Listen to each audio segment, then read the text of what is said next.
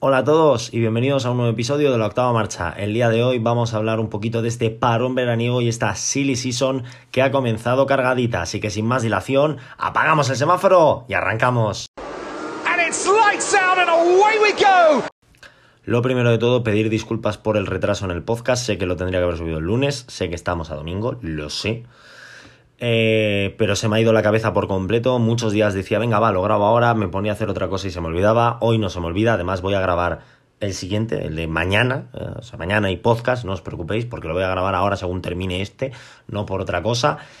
Y eso, vamos a hablar un poquito de este resumen a, entre comillas, mitad de temporada. No voy a ir posición por posición como el que hice hace unos episodios, va a ser un poco más liviano.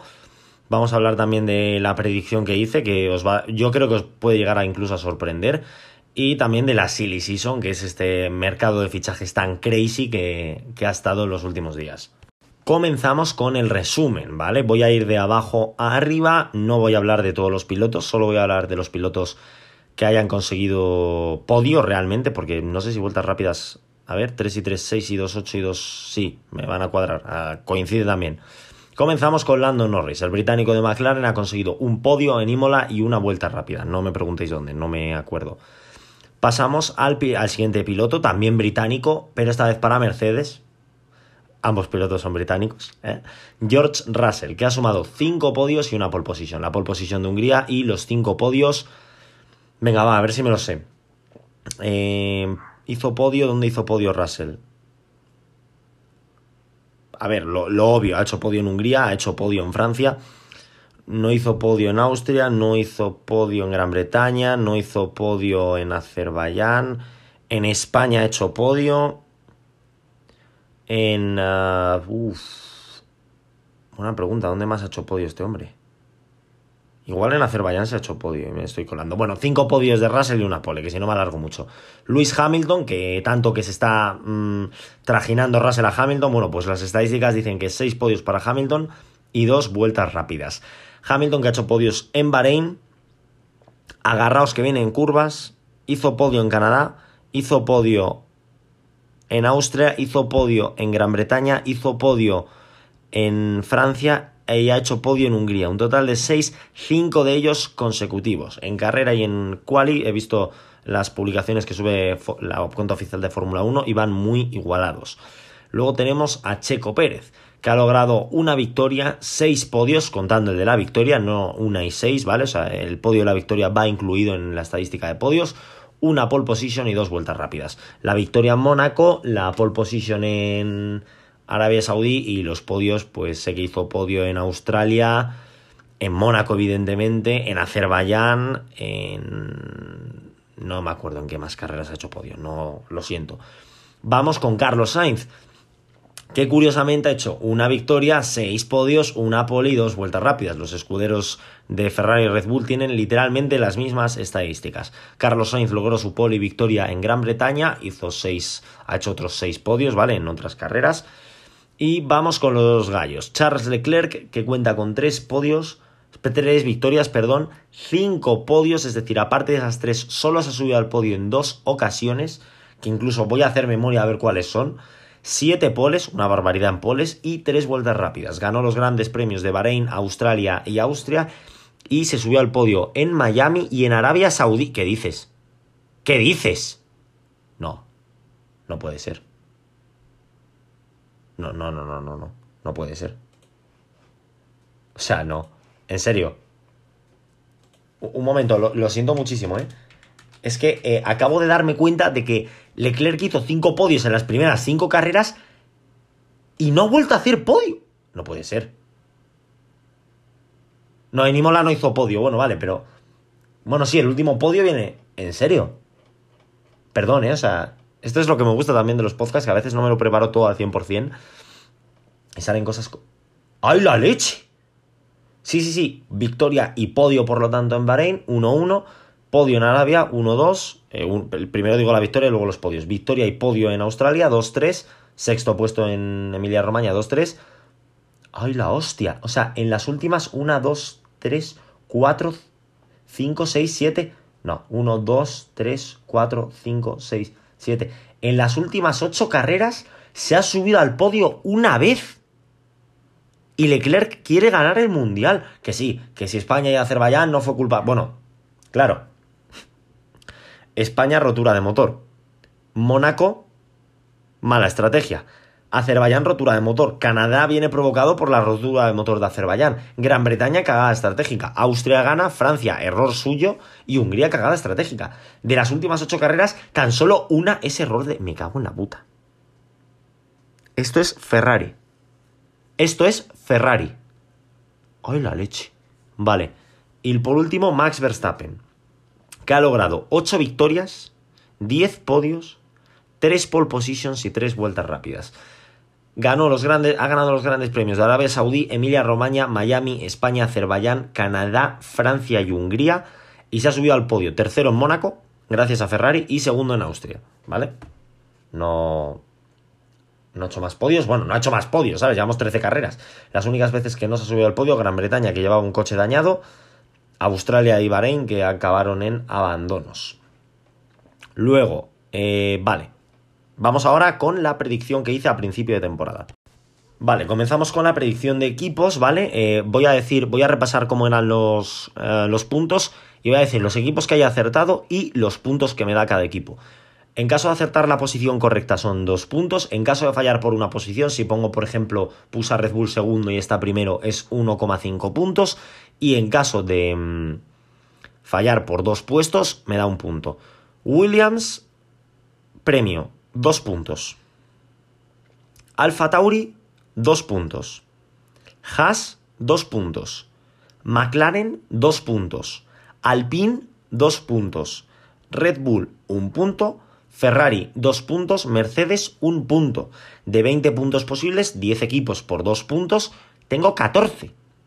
He acertado todas las escuderías, al menos entre ese rango que daba a excepción de Aston Martin y de Alfa Romeo, que, sé que les cambié las posiciones. Aston Martin va noveno, le puse sexto, a Alfa Romeo va sexto, le puse noveno. Y ahora vamos con los pilotos. ¿Vale? Aquí, acertar el puesto igual, dos puntos, fallar un puesto, un punto y medio, fallar dos puestos, un punto, y fallar tres puestos, 0,5 puntos. La verdad, eh, bueno, luego ahora lo digo.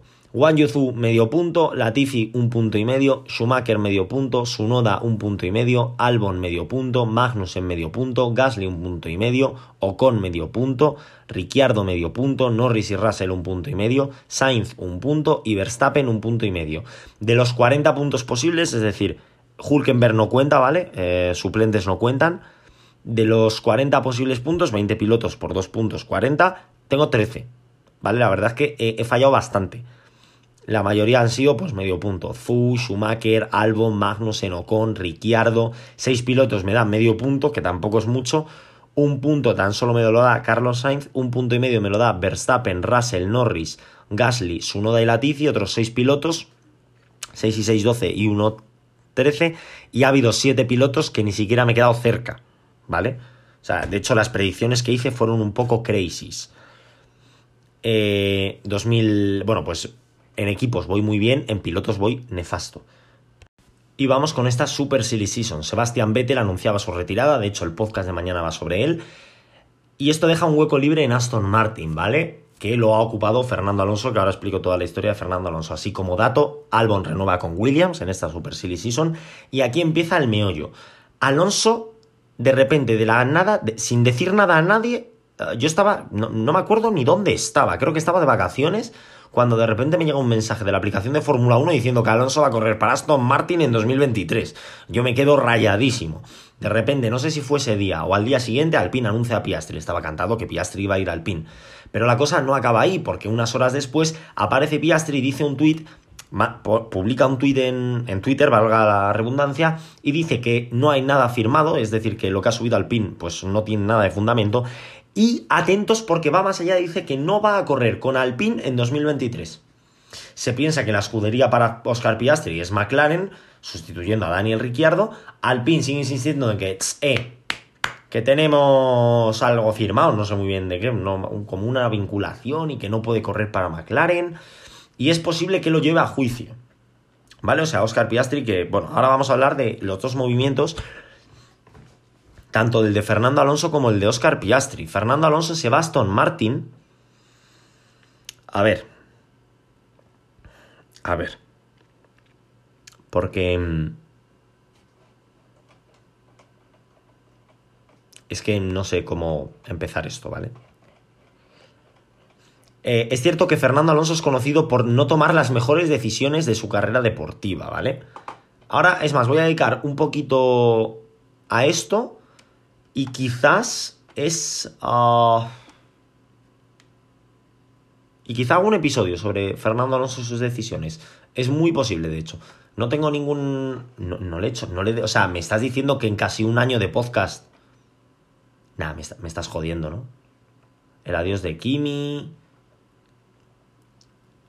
El León, un caballero derrotado, Valtteri Bottas.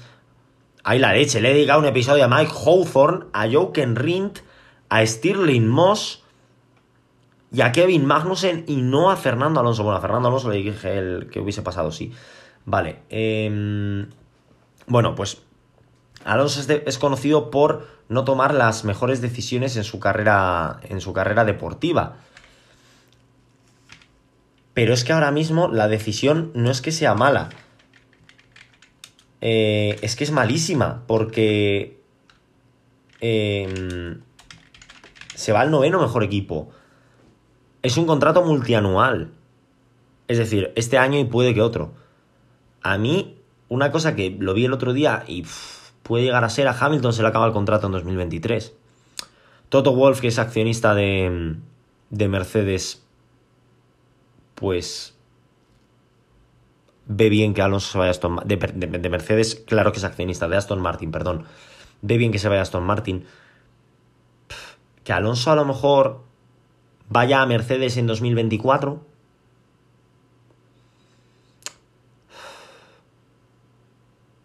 No lo sé, que Aston Martin sea una escudería puente. O que Aston Martin se vaya a sacar un coche de puta madre para el año que viene. Que lo dudo mucho, o sea, me refiero. Eh, de al año pasado a este, me lo podría esperar. ¿Vale? Como ha hecho un poco Ferrari, que ha resurgido bastante. Eh, Haas, que. Hombre, ahora vendréis, no, es que Haas no ha hecho tampoco tanto. Bueno, de no pasar de la Q2 a estar puntuando con Kevin Magnussen y Mick Schumacher, pues para mí sí que ha hecho algo Haas se me puede, o sea, del año pasado a este me lo puedo esperar. De, de este año al que viene es muy difícil que, al- que Aston Martin saque un coche en condiciones. Ojo, que puede mejorar el coche y no ser una auténtica bazofia como el de este año, por supuesto. Ahora, de ahí a estar peleando por algo, es cierto que a corto plazo lo mejor es Alpine, entre comillas. A largo plazo quizás mejor Aston Martin, pero em, como detalle, sin importancia, ¿eh? no tiene mucha importancia. Alonso tiene 41 años. Lo, de, lo de largo plazo para Fernando Alonso no me termina de convencer demasiado, ¿vale? Porque ya me imagino la frase de... mm, Esto no tiene nada que ver con la Fórmula 1, de hecho. Creo que fue de Nicolás Almagro cuando jugó con Rafa Nadal en Roland Garros, que esto es ah, historia de abuelo cebolleta, que dijo, va a tener 67 años y va a seguir ganando el Roland Garros. Pues esto es igual, va a tener 67 años y va a seguir tomando malas decisiones, o va a seguir pilotando para, para la Fórmula 1, pues no lo sé. Eh, desde luego va a estar con, para el año que viene y es muy posible que para dentro de dos también. Otra cosa que se comentaba así un poco de coña, que no es tan de coña, ¿y si Alonso está esperando para batir a Fangio? Vale, que sí, que no. Que no es su plan. Pero ¿y sí sí? Fangio ganó el Mundial con 46 años y pico. Alonso tiene 41 para 42. Y por pilotaje se puede quedar en la Fórmula 1 mucho más. Y si el plan, y si ahora se está haciendo el meme de la misión, ¿no? Se hizo el meme del plan, ahora el de la misión. Y si la misión de Fernando Alonso es superar a Juan Manuel Fangio como piloto más abuelo en ganar un mundial, por no decir más viejo, que queda feo. ¿Os lo imagináis? Que gane alguno más de por medio y que, yo qué sé, rollo, el quinto mundial. ¡Bo! ¡Uf! Eh, se me acaba de ocurrir, ¿eh? pero uf, me, me está molando esta, esta idea. ¿eh? ¿Y si el plan de Fernando Alonso es ganar dos mundiales con Aston Martin, por ejemplo, 2024 y 2025? Y 2027. Igualar a... Fa- Uf, es que sería muy duro, ¿eh? ganar el quinto mundial, tu quinto mundial, y superar el récord de Juan Manuel Fangio de piloto más veterano o incluso el sexto, ya por puestos a fliparnos, superas a Fangio en todo. No creo que vaya a ganar Fernando Alonso cuatro mundiales, ¿vale? O sea, no. Otros cuatro mundiales, me refiero. Es un movimiento un poco raro, la verdad. Y luego, Oscar Piastri. Alpine tira el triple. yo puedo entender que Piastri diga que no hay nada firmado. Lo puedo llegar a entender. Pero. Decir que no vas a correr para Alpine. O sea, afirmar que no vas a correr para para Alpine. De hecho, voy a, voy a intentar eh, buscar em, el tweet de Oscar Piastri, ¿vale? Oscar Piastri, creo que es este. Eh, bueno, de hecho en su tweet es Alpine F1 Reserve Driver, campeón del mundo de Fórmula 2 en el año 2021, campeón de Fórmula 3 en el año 2020, campeón de, bueno, pues se pone un poco su, su. Y el 2 de agosto estaba yo de vacaciones y dice, yo entiendo que... Eh, entiendo que con... Joder, no sé hablar, perdón. esto está en inglés, ¿vale? Os lo estoy traduciendo. Entiendo que sin mi consentimiento, sin mi acuerdo, Alpine ha puesto a la luz un eh, press release, sería un comunicado de prensa, eh, esta tarde, diciendo que voy a pilotar para ellos el año que viene. Esto es esto es erróneo, esto está equivocado, esto no, es verdad. Y no, yo no he firmado ningún contrato con Alpine para 2023. Atentos a esto. No, es, no conduciré para. No pilotaré para Alpine el año que viene. Hostias. Es muy heavy. Os leo, bueno, os leo la última frase, ¿vale? Porque eh, el resto pues es lo que he dicho, en inglés no os voy a decir todo. I will not be driving for Alpine next year. No voy a pilotar para Alpine el año que viene. McLaren no hay sitio. Sí, 2024, pero McLaren no hay sitio. Y si la, o sea, la, la jugada Oscar, entiendo que hay cosas habladas, ¿vale? O sea, entiendo que no es, no llega a Oscar Piastri y se rebota y pone esto. ¿Vale? Doy por hecho que no. Doy por hecho que, aunque tiene, no sé cuántos años tiene, la verdad no, no tiene pinta. 22. De, hecho, es, de mi misma edad. 21, perdón. Eh, creo que es de, diciembre, ¿puede ser?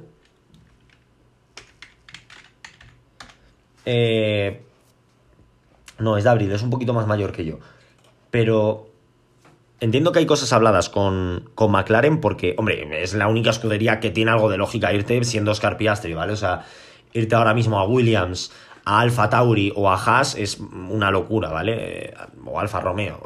Lo único que Ricciardo le den puerta y Ricciardo se vaya al PIN es otra de las opciones que se están barajando, pero el movimiento de Piastri es muy arriesgado. El de Alonso también. Pero el de Alonso es un, sitio fijo. El de Piastri es tirarte un triple gordo, ¿vale? Así como resumen muy rápido de la serie Season. Vettel anunciaba su, su retirada, cosa que ya sabíamos, y en estas últimas semanas Alonso de repente ficha por Aston Martin, Albon renueva con Williams. Alpine anuncia a Oscar Piastri como piloto para 2023. Oscar Piastri sale en Twitter, lo desmiente y asegura que no va a correr para ellos el año que viene. Se está hablando de que den puerta a Ricciardo y que este se vaya a Alpine otra vez. Ya estuvo cuando era Renault. Y que Oscar Piastri ocupe su asiento en McLaren. Es lo que se está hablando así más fuerte. Por lo demás, todos los asientos están más o menos cogidos. Falta por saber Alfa Romeo. Seguramente acabe renovando a Wang Yuzu.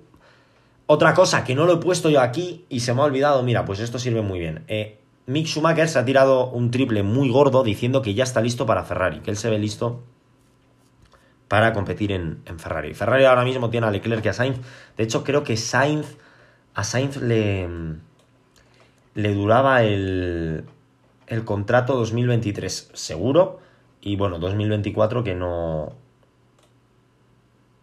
2024, ¿vale? O sea, a Carlos Sainz le quedaría este año 2022, terminar 2022, hacer 2023 y 2024, misma eh, fecha que Charles Leclerc. A ver, Schumacher, hijo, no es por desprestigiarte, ¿vale? O sea, eres mejor piloto que yo, ¿vale? Que yo soy un paquete y yo no valgo para esto, pero si nos vamos al campeonato de pilotos, estás por detrás de tu compañero, eh, pierdes 10 puntos, Kevin Magnussen ha puntuado en cinco carreras, tú lo has hecho en dos. Tu mejor resultado es un sexto puesto, el de Magnussen es un quinto. Igual es fliparse, ¿no?